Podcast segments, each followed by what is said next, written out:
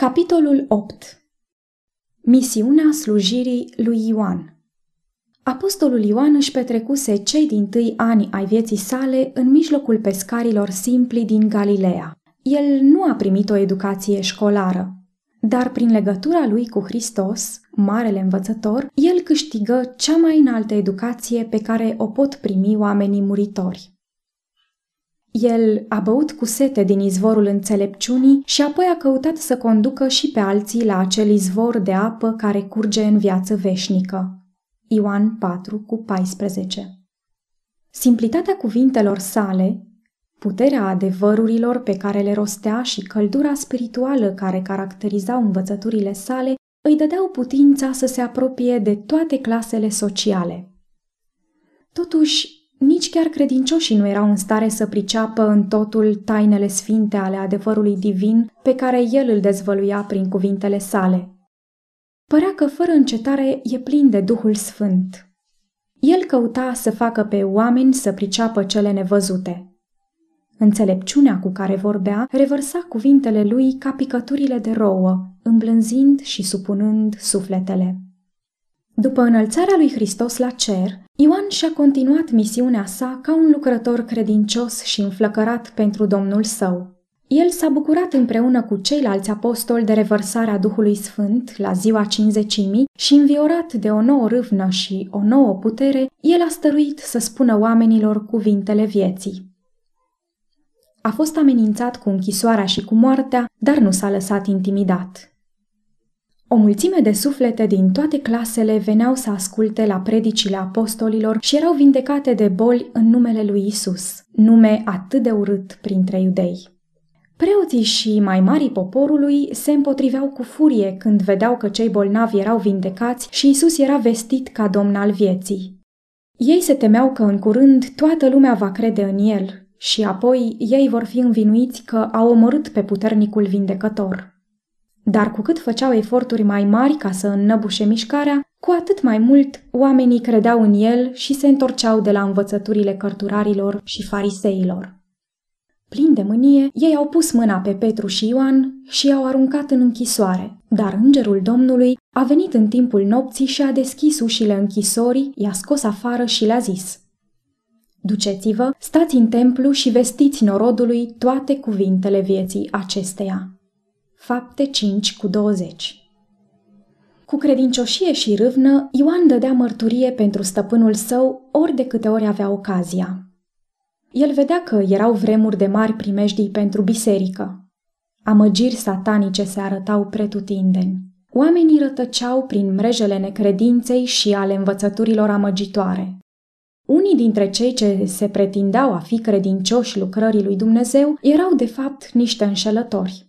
Ei tăgăduiau pe Hristos și Evanghelia sa și aduceau erezii blestemate, trăind în fără de lege și nesocotirea legii divine. Tema preferată a lui Ioan Tema preferată a lui Ioan era iubirea nemărginită a lui Hristos. El credea în Dumnezeu ca un copil într-un tată bun și milos. El a înțeles caracterul și lucrarea lui Isus – și când vedea pe frații săi iudei bâșbâind pe calea lor lipsită de orice rază a soarelui dreptății care să le lumineze pașii, dorea să le înfățișeze pe Hristos, lumina lumii. Apostolul credincios vedea că orbirea, mândria, superstiția și necunoașterea scripturilor legase sufletul lor cu lanțuri care nu aveau să mai fie rupte niciodată. Prejudecata și ura împotriva lui Hristos, pe care ei le nutriseră cu îndărătnicie, aduceau ruină asupra lor ca națiune și distrugea speranțele lor pentru viața veșnică. Dar Ioan stăruia să le înfățișeze pe Hristos ca fiind singura cale de mântuire.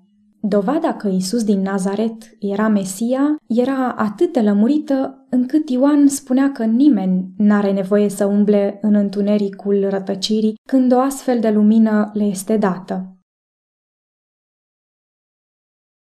Întristat din cauza rătăcirilor otrăvitoare. Ioan a trăit să vadă Evanghelia lui Hristos predicată în depărtări și mii de suflete primind cu zel învățăturile ei. Dar el era tare întristat când vedea că rătăcirile otrăvitoare se furișau în biserică.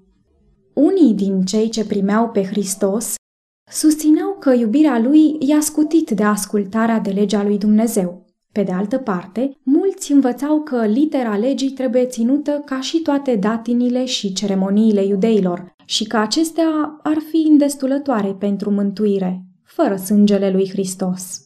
Ei susțineau că Isus a fost un om bun, ca și apostolii, dar îi tăgăduiau dumnezeirea. Ioan vedea primejdia care urmărea biserica dacă ar fi primit aceste idei și le-a întâmpinat fără zăbavă și hotărât. El scria uneia dintre cele mai onorate ajutoare ale sale în Evanghelie, unei doamne cu un bun renume și cu o mare influență, următoarele. În lume au apărut mulți amăgitori care nu mărturisesc că Isus Hristos a venit în trup. Iată amăgitorul, iată antichristul. Păziți-vă bine să nu pierdeți rodul muncii voastre, ci să primiți o răsplată de plină. Oricine păcătuiește și nu rămâne în învățătura lui Hristos, n-are pe Dumnezeu. Dar cine rămâne în învățătura lui Hristos are atât pe Tatăl cât și pe Fiul. Dacă vine cineva la voi și nu vă aduce învățătura aceasta, să nu-l primiți în casă și să nu-i ziceți bun venit, căci cine îi zice bun venit se face părtaș faptelor lui rele. 2 Ioan 7 la 11 nu fără mari împotriviri avea să-și aducă la îndeplinire Ioan lucrarea sa. Satana nu stătea nepăsător. El provoca pe oamenii răi ca să scurteze viața plină de activitate folositoare a acestui bărbat al lui Dumnezeu. Dar îngerii cei sfinți îl ocroteau față de urmăritorii săi. Ioan a trebuit să rămână în viață ca un martor credincios al lui Hristos. Biserica în primejdiile ei avea nevoie de mărturia lui. Prin mărturii neadevărate și zvonuri mincinoase, trimișii lui satana au căutat să trezească vrășmășie împotriva lui Ioan și împotriva învățăturii lui Hristos. Din această pricină, dezbinările și ereziile bântuiau biserica. Ioan a luptat împotriva acestei rătăciri cu o hotărâre neclintită. El îngrădea calea vrășmașilor adevărului. Scria și îndemna stăruitor ca nimeni să nu încurajeze cu ceva pe conducătorii acestor erezii. În timpul de față sunt pe lume rele asemănătoare cu acelea care amenințau prosperitatea bisericii la începuturile ei, iar învățăturile apostolului cu privire la acestea trebuie să fie respectate cu îngrijire. Iubiți-vă unii pe alții, este strigătul care trebuie să răsune pretutindeni, îndeoseb de la aceia care mărturisesc a fi sfinți. Dar iubirea este prea curată pentru ca să acopere vreun păcat nemărturisit. Învățăturile lui Ioan sunt însemnate pentru aceia care trăiesc în mijlocul primejdiilor zilelor din urmă. El a fost în legătură strânsă cu Hristos, a ascultat la învățăturile sale și a fost martor la minunile sale răsunătoare. El a dat o mărturie convingătoare care a făcut ca minciunile vrășmașilor săi să fie fără niciun efect. Niciun compromis cu păcatul. Ioan se bucura de binecuvântarea adevăratei sfințiri. Dar e vrednic de observat că apostolul nu a pretins că e fără păcat. El căuta desăvârșirea prin umblarea în lumina feței lui Dumnezeu.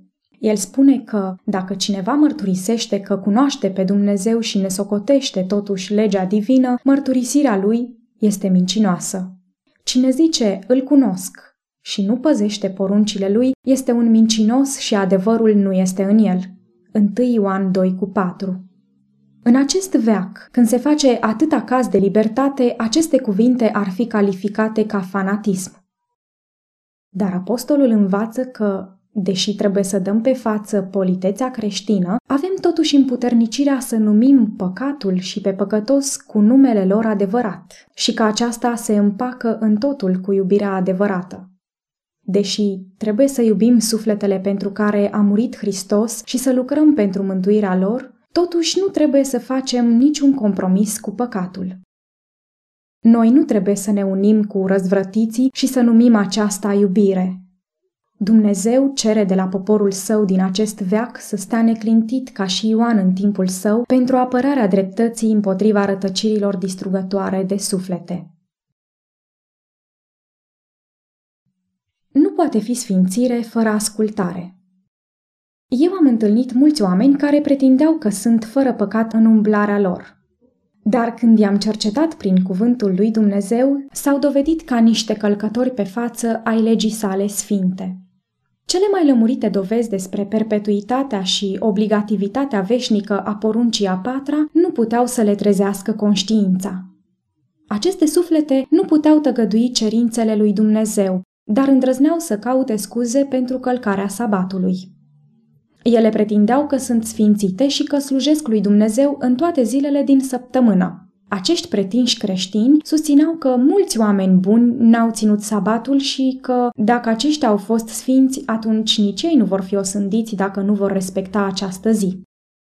Dumnezeu ar fi prea milos, zic ei, să-i pedepsească pentru că n-au păzit ziua a șaptea și că dacă vor serba sabatul, vor fi socotiți de lume ca fiind niște oameni prea ciudați și nu vor mai avea nicio influență asupra ei. Apoi, mai zic ei, trebuie să fie supuși autorităților existente. O doamnă din New Hampshire, vorbind într-o adunare publică, susținea că Harul lui Dumnezeu ar stăpâni inima ei și că ea ar fi în totul predată Domnului. Ea și-a exprimat apoi încrederea că acest popor ar face mult bine, trezind pe păcătoși să-și vadă primejdia lor. Ea zicea, Sabatul pe care ni-l prezintă acest popor este singurul sabat al Bibliei. Și apoi a mărturisit că mintea ei s-a ocupat foarte mult cu acest subiect. Dar ca să poată ține ziua a șaptea, ea vedea că trebuie să întâmpine o mulțime de încercări. Ziua următoare, ea a venit la adunare și a depus iarăși mărturia ei, adăugând că a întrebat pe Domnul dacă trebuie să țină sabatul și că el i-ar fi răspuns că nu trebuie să-l țină. Spiritul ei se liniștise, deci, cu privire la acest subiect. Ea a făcut apoi cel mai înflăcărat apel la toți ca să se întoarcă la iubirea desăvârșită a lui Isus, în care nu mai este nicio osândire pentru suflet. Această femeie nu avea adevărata sfințire. Nu Dumnezeu fusese cel care îi spusese că ea poate fi sfințită și trăind în neascultare față de vreuna din poruncile sale lămurite. Legea lui Dumnezeu este sfântă și nimeni nu poate călca fără a fi pedepsit.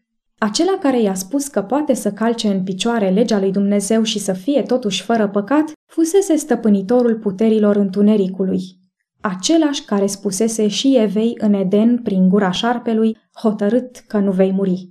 Geneza 3 cu 4 Eva se măgulea cu gândul că Dumnezeu e prea bun ca să o pedepsească pentru neascultarea de porunca sa lămurită. Aceeași sofisticărie i-a adusă de mii de oameni ca scuză pentru neascultarea lor de porunca a patra. Cei ce au spiritul lui Hristos vor păzi toate poruncile lui Dumnezeu fără să țină seama de urmări. Isus, Maestatea cerului a zis, Eu am păzit poruncile tatălui meu. Ioan 15 cu 10 Adam și Eva au îndrăznit să calce poruncile lui Dumnezeu și urmările grozave ale păcatului lor trebuie să fie o avertizare pentru noi de a nu urma pilda lor de neascultare.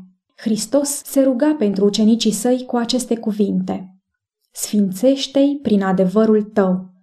Cuvântul tău este adevărul. Ioan 17 cu 17 Nu există nicio sfințire adevărată decât numai prin ascultarea de adevăr. Cei ce iubesc pe Dumnezeu din toată inima lor vor iubi și toate poruncile sale. O inimă sfințită este în armonie cu cerințele lui Dumnezeu, căci ele sunt sfinte, bune și drepte și pot fi împlinite. Dumnezeu nu s-a schimbat. Caracterul lui Dumnezeu nu s-a schimbat. El este același Dumnezeu gelos și astăzi, cum a fost și atunci când a dat legea sa pe muntele Sinai și a scris-o cu însuși degetul său pe două table de piatră. Cei care calcă în picioare legea cea sfântă a lui Dumnezeu pot spune, eu sunt sfințit. Dar a fi în adevăr sfințit și a zice numai că ești sfințit sunt două lucruri deosebite. Noul Testament n-a schimbat legea lui Dumnezeu. Sfințenia sabatului poruncii a patra este întărită tot așa de temeinic ca și tronul lui Jehova. Ioan scrie, Oricine face păcat, face și fără de lege, și păcatul este fără de lege. Și știți că el s-a arătat ca să ia păcatele. și în el nu este păcat. Oricine rămâne în el nu păcătuiește. Oricine păcătuiește, calcă legea, nu l-a văzut, nici nu l-a cunoscut. 1 Ioan 3 cu 4 la 6 Din partea noastră se cere să arătăm același respect, ca și apostolul cel iubit, față de aceia care pretind a rămâne în Hristos și a fi sfințiți în timp ce calcă legea lui Dumnezeu prin umblarea lor. Noi trebuie să întâmpinăm pe unii ca aceștia în tocmai cum îi întâmpina el. El zicea, copilașilor, nimeni să nu vă înșele. Cine trăiește în neprihănire este neprihănit cum el însuși este neprihănit. Cine păcătuiește este de la diavolul, căci diavolul păcătuiește de la început. Versetele 7 și 8 Aici apostolul vorbește în cuvinte lămurite așa cum el a gândit că trebuie să se vorbească despre lucrul acesta. Epistolele lui Ioan dau pe față un spirit de iubire, dar când el vine în legătură cu aceia care calcă legea lui Dumnezeu și totuși susțin că ar viețui fără păcat, el nu ezită să-i avertizeze față de amăgirea lor grozavă. Dacă zicem că avem părtășie cu el și umblăm în întuneric, mințim și nu trăim adevărul. Dar dacă umblăm în lumină, după cum El însuși este în lumină, avem părtășie unii cu alții și sângele lui Isus Hristos, Fiul Lui, ne curățește de orice păcat. Dacă zicem că nu avem păcat, ne înșelăm singuri și adevărul nu este în noi. Dacă ne mărturisim păcatele, El este credincios și drept ca să ne ierte păcatele și să ne curățească de orice nelegiuire. Dacă zicem că n-am păcătuit, îl facem mincinos și cuvântul lui nu este în noi. 1 Ioan 1 cu 6 la 10